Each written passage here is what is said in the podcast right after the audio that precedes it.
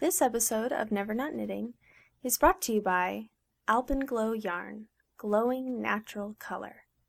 Find out more at www.alpenglowyarn.com.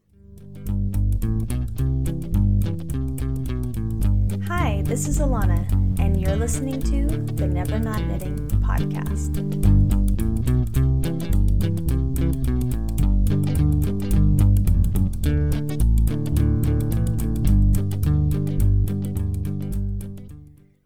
Hello, everyone, and welcome to episode 56 of Never Not Knitting. Thank you for joining me. I have what I believe to be an exciting, action packed episode in store for you today. But first, I'd like to start out, as always, by announcing the winner of last episode's drawing giveaway. Everyone who left a comment under the drawing blog post for episode 55 was entered to win the signed copy of Math for Hats by Kate Oates, along with two of her Tot Toppers t shirts and lip balm. I chose a commenter at random using the online random number generator, and I'm happy to announce that the winner is Grandma Status. Congratulations. Thank you to everyone who participated. And to the winner, when you hear this, please contact me right away at nevernotknitting at gmail.com to claim your prize and also so that I can get your shipping information and get this sent right on out to you. Okay, on to today's show. Wow, to tell you the truth, I'm not quite sure where to begin here. It feels like I went from having absolutely nothing to talk about in the last episode to way too much to talk about in this one. As you know, there's been many projects I've been working on, with details that I've been vaguely alluding to for quite some time. But now that everything is in its final stages, I'm ready to finally tell you all about it. You already know I've been working hard designing a new collection of patterns. What you don't know, however, is that this is far more than just a collection. It's actually a book. Yes.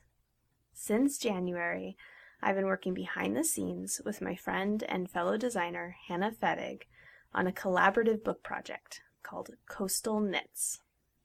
As many of you know already, I live on the west coast of the United States in the central California area, and Hannah lives on the East Coast in Portland, Maine. So each of us has decided to put together five designs based on our favorite locations from our individual coastal regions. It's a merging of our two design styles and two coastlines in one publication. It's a very inspiration driven collection of patterns and also very personal because it offers a little glimpse into our lives outside of the internet. We have a nice selection of patterns offered in the book. Inside, you'll find five sweater patterns and five accessories, ranging from quick and easy to complex. And I am really, really excited about these new designs. I'm just thrilled by how everything turned out. Both Hannah and I will be revealing the pattern pictures on our blogs within the next few days, so please come and visit and check it out for yourself. If you've been listening to this podcast regularly or for some time now, you're sure to know Hannah. She's been on the podcast twice.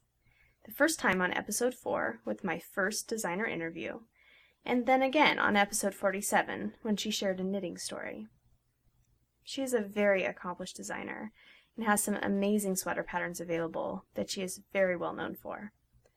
Some of them you've probably heard of, She's designed the Whisper cardigan, the Featherweight cardigan, and one of her newer popular sweaters is the Effortless cardigan.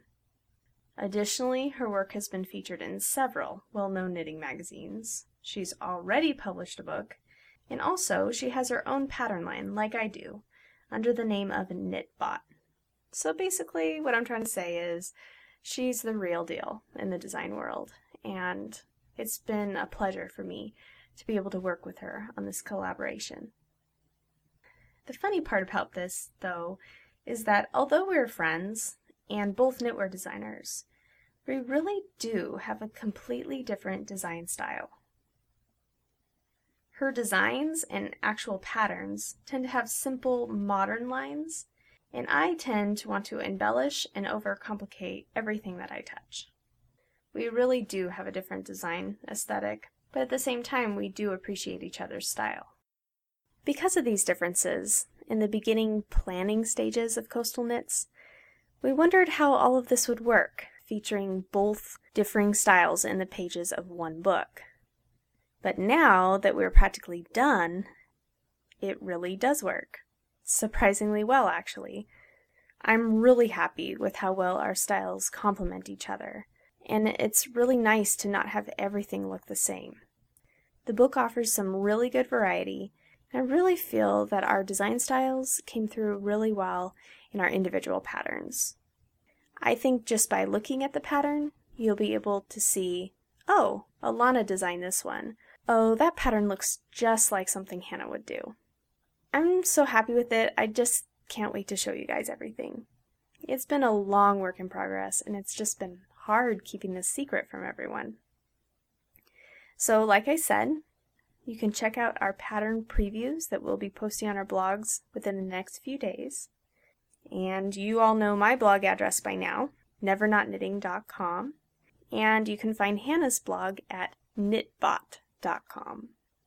If everything goes as planned, we'll be starting to take pre orders for Coastal Knits during September, and we expect the book to be released in October. I, of course, will provide you with all the details as those dates draw closer. I'm super excited about this project, and I hope that you all really, really enjoy it. So, besides, you know, writing a book, starting the third trimester of pregnancy, being a wife, a mother, and running a full time pattern business out of my home, I've also been doing a ton of knitting. After I finished the last piece for the book, about a week and a half ago, I went into a knitting frenzy and started knitting things for our new baby at an alarming rate. And this is unusual because after working on a big design project with deadlines, it's very common for designers to get into a little knitting slump. In fact, there were times when I was working on the book projects when I would be fantasizing about being done with it all and how I was going to reward myself by not knitting for a week just to recharge. But turns out I didn't need to do that at all. Being able to knit adorable tiny baby items from other people's patterns was relaxing enough for me. It's something that I've wanted to indulge in ever since I found out I was pregnant, and now I finally have the chance. And I tell you, it has been a while since I've been this happy while knitting. I feel like I can't get enough. I just sit in my big living room chair, churning out all of these adorable baby items, in complete contentment. I feel like in doing so, I'm finally preparing for our new arrival. And it's really fun getting to think about the baby while I'm knitting and thinking about the baby wearing the items. And it's just gotten me really, really excited to have this new little person joining our family. So, in the past week or so, I've completed a baby sweater with a matching hat. I've knit the second baby sock and second baby booty to finish the pairs that I started before. And I'm almost done with the second baby hat as well. And truthfully, I've enjoyed every last stitch. I would like to tell you more now about all of these projects and the yarns that I chose, but I think that I'll save that for next time, because otherwise this episode would end up to be quite lengthy.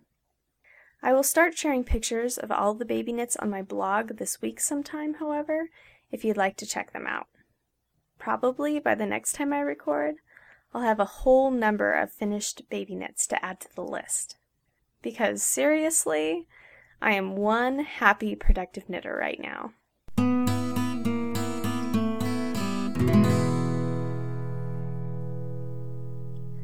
So, now that you finally know about coastal knits and the concept behind it, it will make sense to you why I focused on independent California yarn companies for three of my five design projects.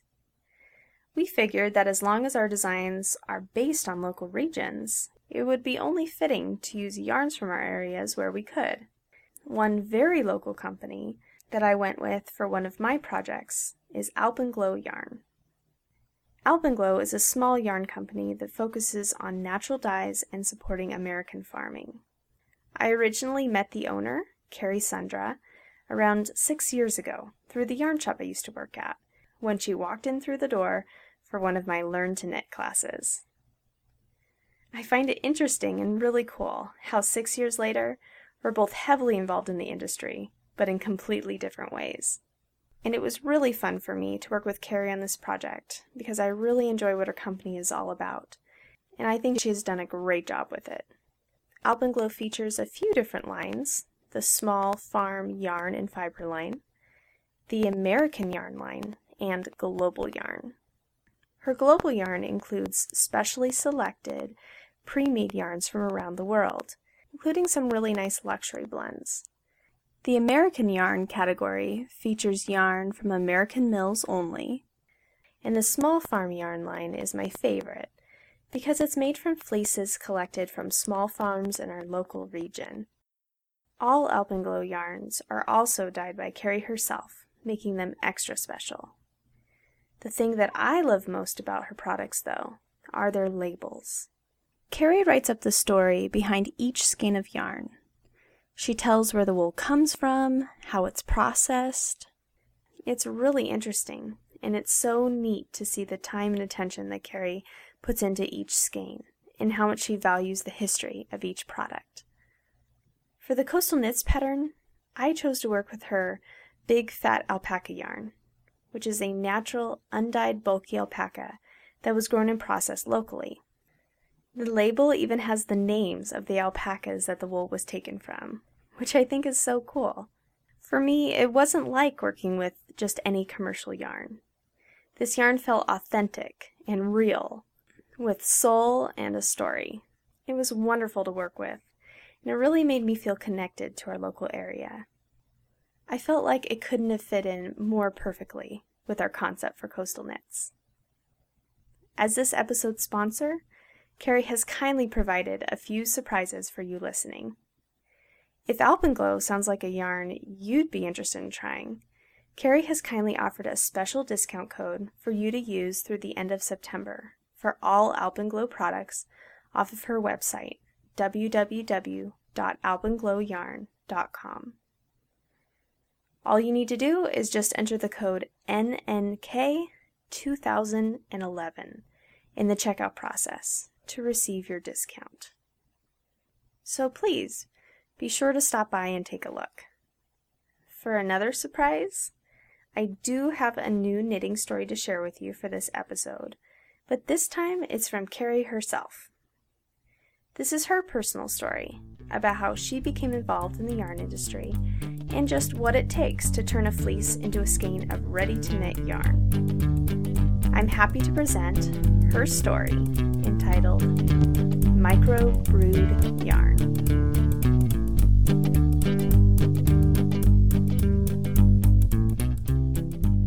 Eighteen cents a pound? I asked Grandma, simply incredulous. The Pronzelinos had waited eight months to be paid for their clip of Corriedale fleece. The price of wool wasn't very good that year, just a little over a dollar a pound. But Roswell had nickel and dimed them so much, even listing charges for advertising, that 18 cents is what they were left with.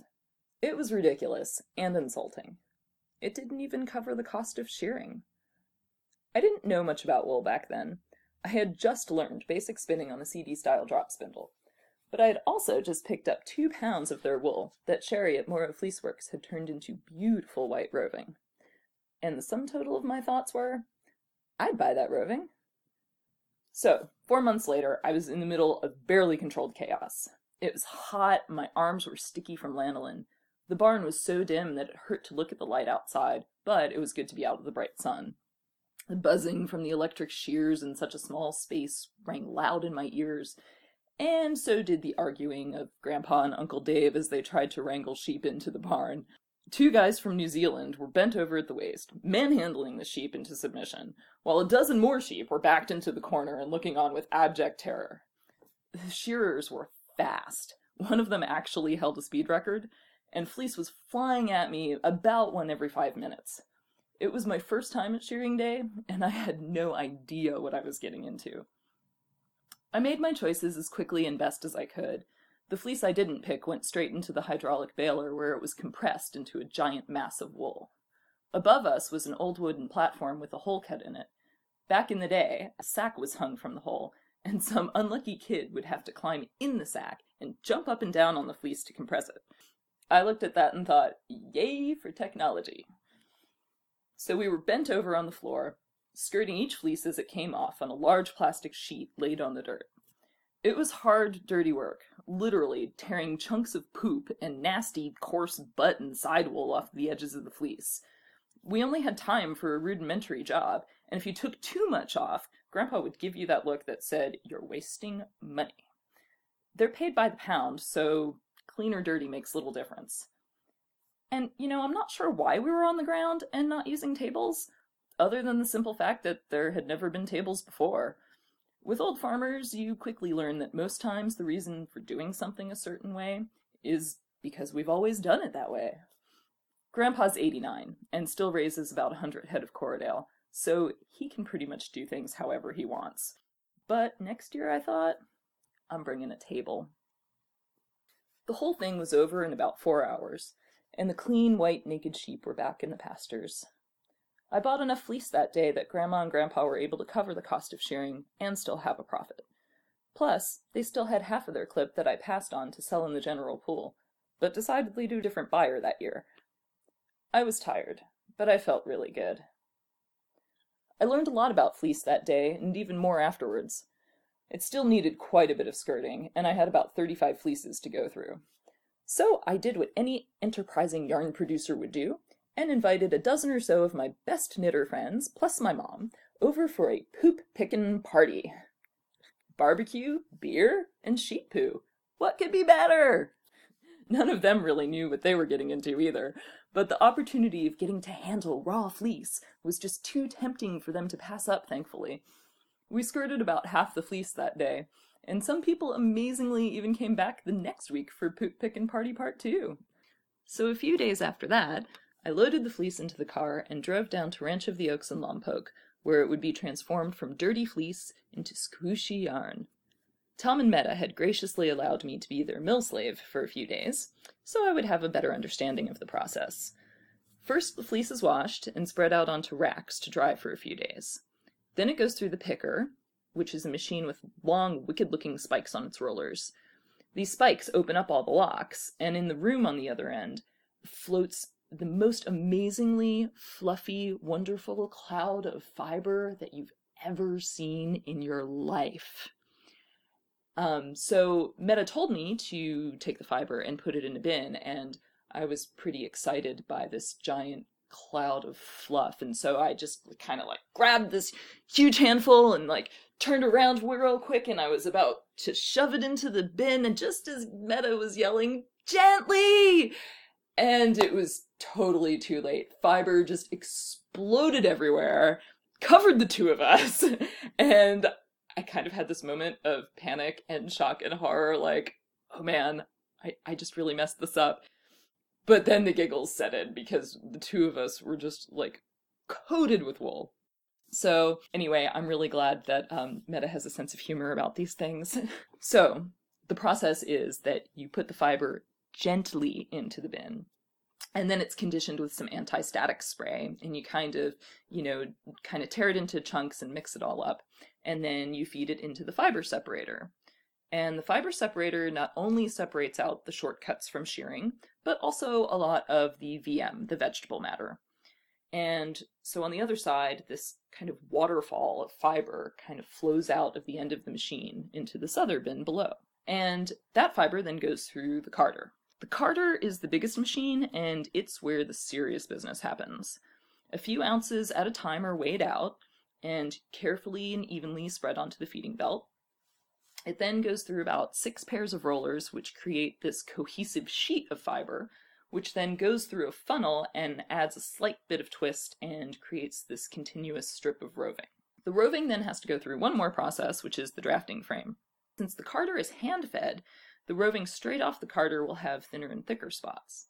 So at the drafting frame, two or more strips of roving are combined together and drafted, which means that they're pulled apart slightly. And by combining these strips of roving, the thin and thick spots tend to average out into a more even width. This is important because the next step is spinning, and the spinning frame drafts a fixed amount, so it can't adjust for thin and thick spots in the roving like a person could. The spinning frame itself is, it's just kind of magic. Roving goes in and yarn comes out, and it comes out at this just dizzying, amazing rate. It just piles onto the bobbins. It's pretty cool. And then when your bobbins are full, then they go to the plying frame, where two or more strands are plied, twisted together in the opposite direction. The yarn then gets shot through this cannon-like steamer in order to set the twist, and is wound onto a cone. And then individual skeins can be wound from the cones using a skein winder. And then, are you tired yet? This is kind of a lot of work, huh? Okay, so then it's finally ready for me to pick up and wash and dye. So, six months later, I'm armed with a dozen or so cones of creamy Corriedale yarn. It's still a slightly beige color, there's residual oil from the anti-static spray, and usually still like a little bit of dirt trapped in the fiber. And plus it's been stretched out from being wound under tension onto the cone, so the yarn kind of feels a little stiff. But then you wash it, and it becomes this completely different yarn. It transforms into clean, white, and incredibly lofty and springy. And this is really the first point that I get a good feel for the yarn's character. Then I can start to estimate its size, decide how big and long I want the finished skeins to be, knit some swatches in order to figure out the gauge. I wind the yarn into these big dye hanks, and then the real fun begins. I use natural dyes, which is really a whole nother process and worth its own story. As you can probably tell by now, I like doing things from scratch, and dyeing is no exception. I use raw dyestuffs whenever I can instead of extracts, which means I actually boil up leaves, wood chips, or even bugs to create the color. I'm even growing some dye plants from seeds, and I hope to eventually be able to grow a good portion of my own dyes. It's like baking your own bread or brewing your own beer. More work, but you get to control what happens at each point in the process. And the result for me is bright, vivid, glowing natural color. And there you have it. Microbrewed yarn, from Grandpa's flock to your needle's hook or shuttle. It's a lot of work for sure. Frankly, it's probably four times the amount of work for four times less pay than I got as an engineer. But it's incredibly rewarding, and that's what ultimately motivates me and makes me really happy. I love working with farms, I love working outside, and I love creating color from scratch. Going to shows and being able to share my yarn with knitters, who are always so appreciative of color and texture, is just the best part. I would never have predicted that I'd be a yarn maker and a yarn dyer, especially 15 years ago when I was in the middle of engineering school. But you know, strange things happen after you walk into a yarn store, and a blonde haired woman named Alana teaches you how to knit.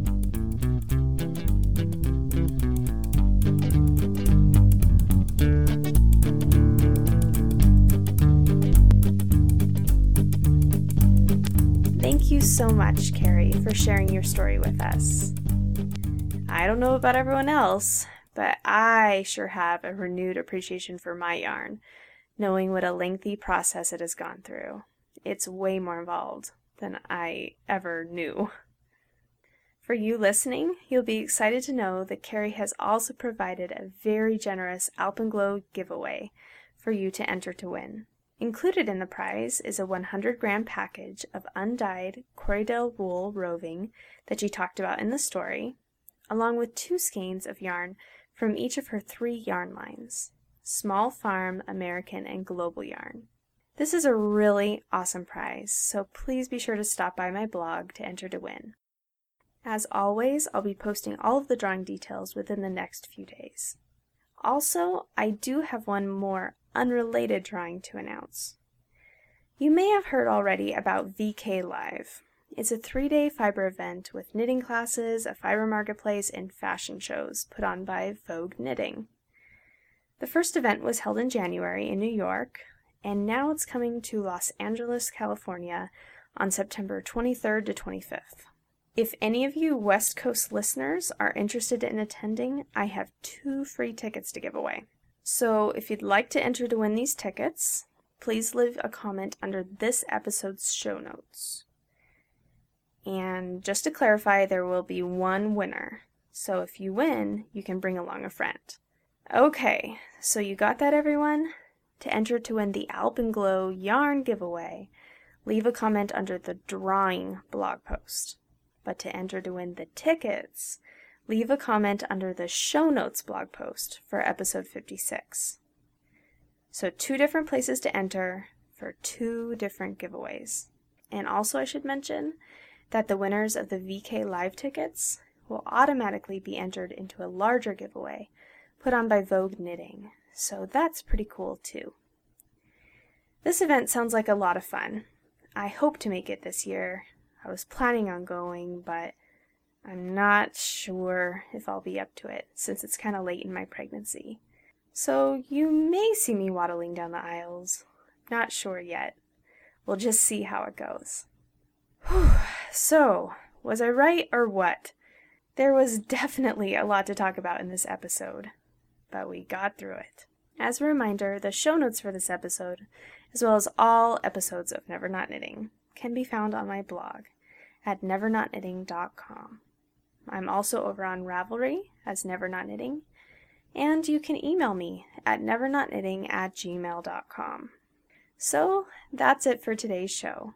Please join me back in a couple of weeks on September 1st for a brand new episode and giveaway.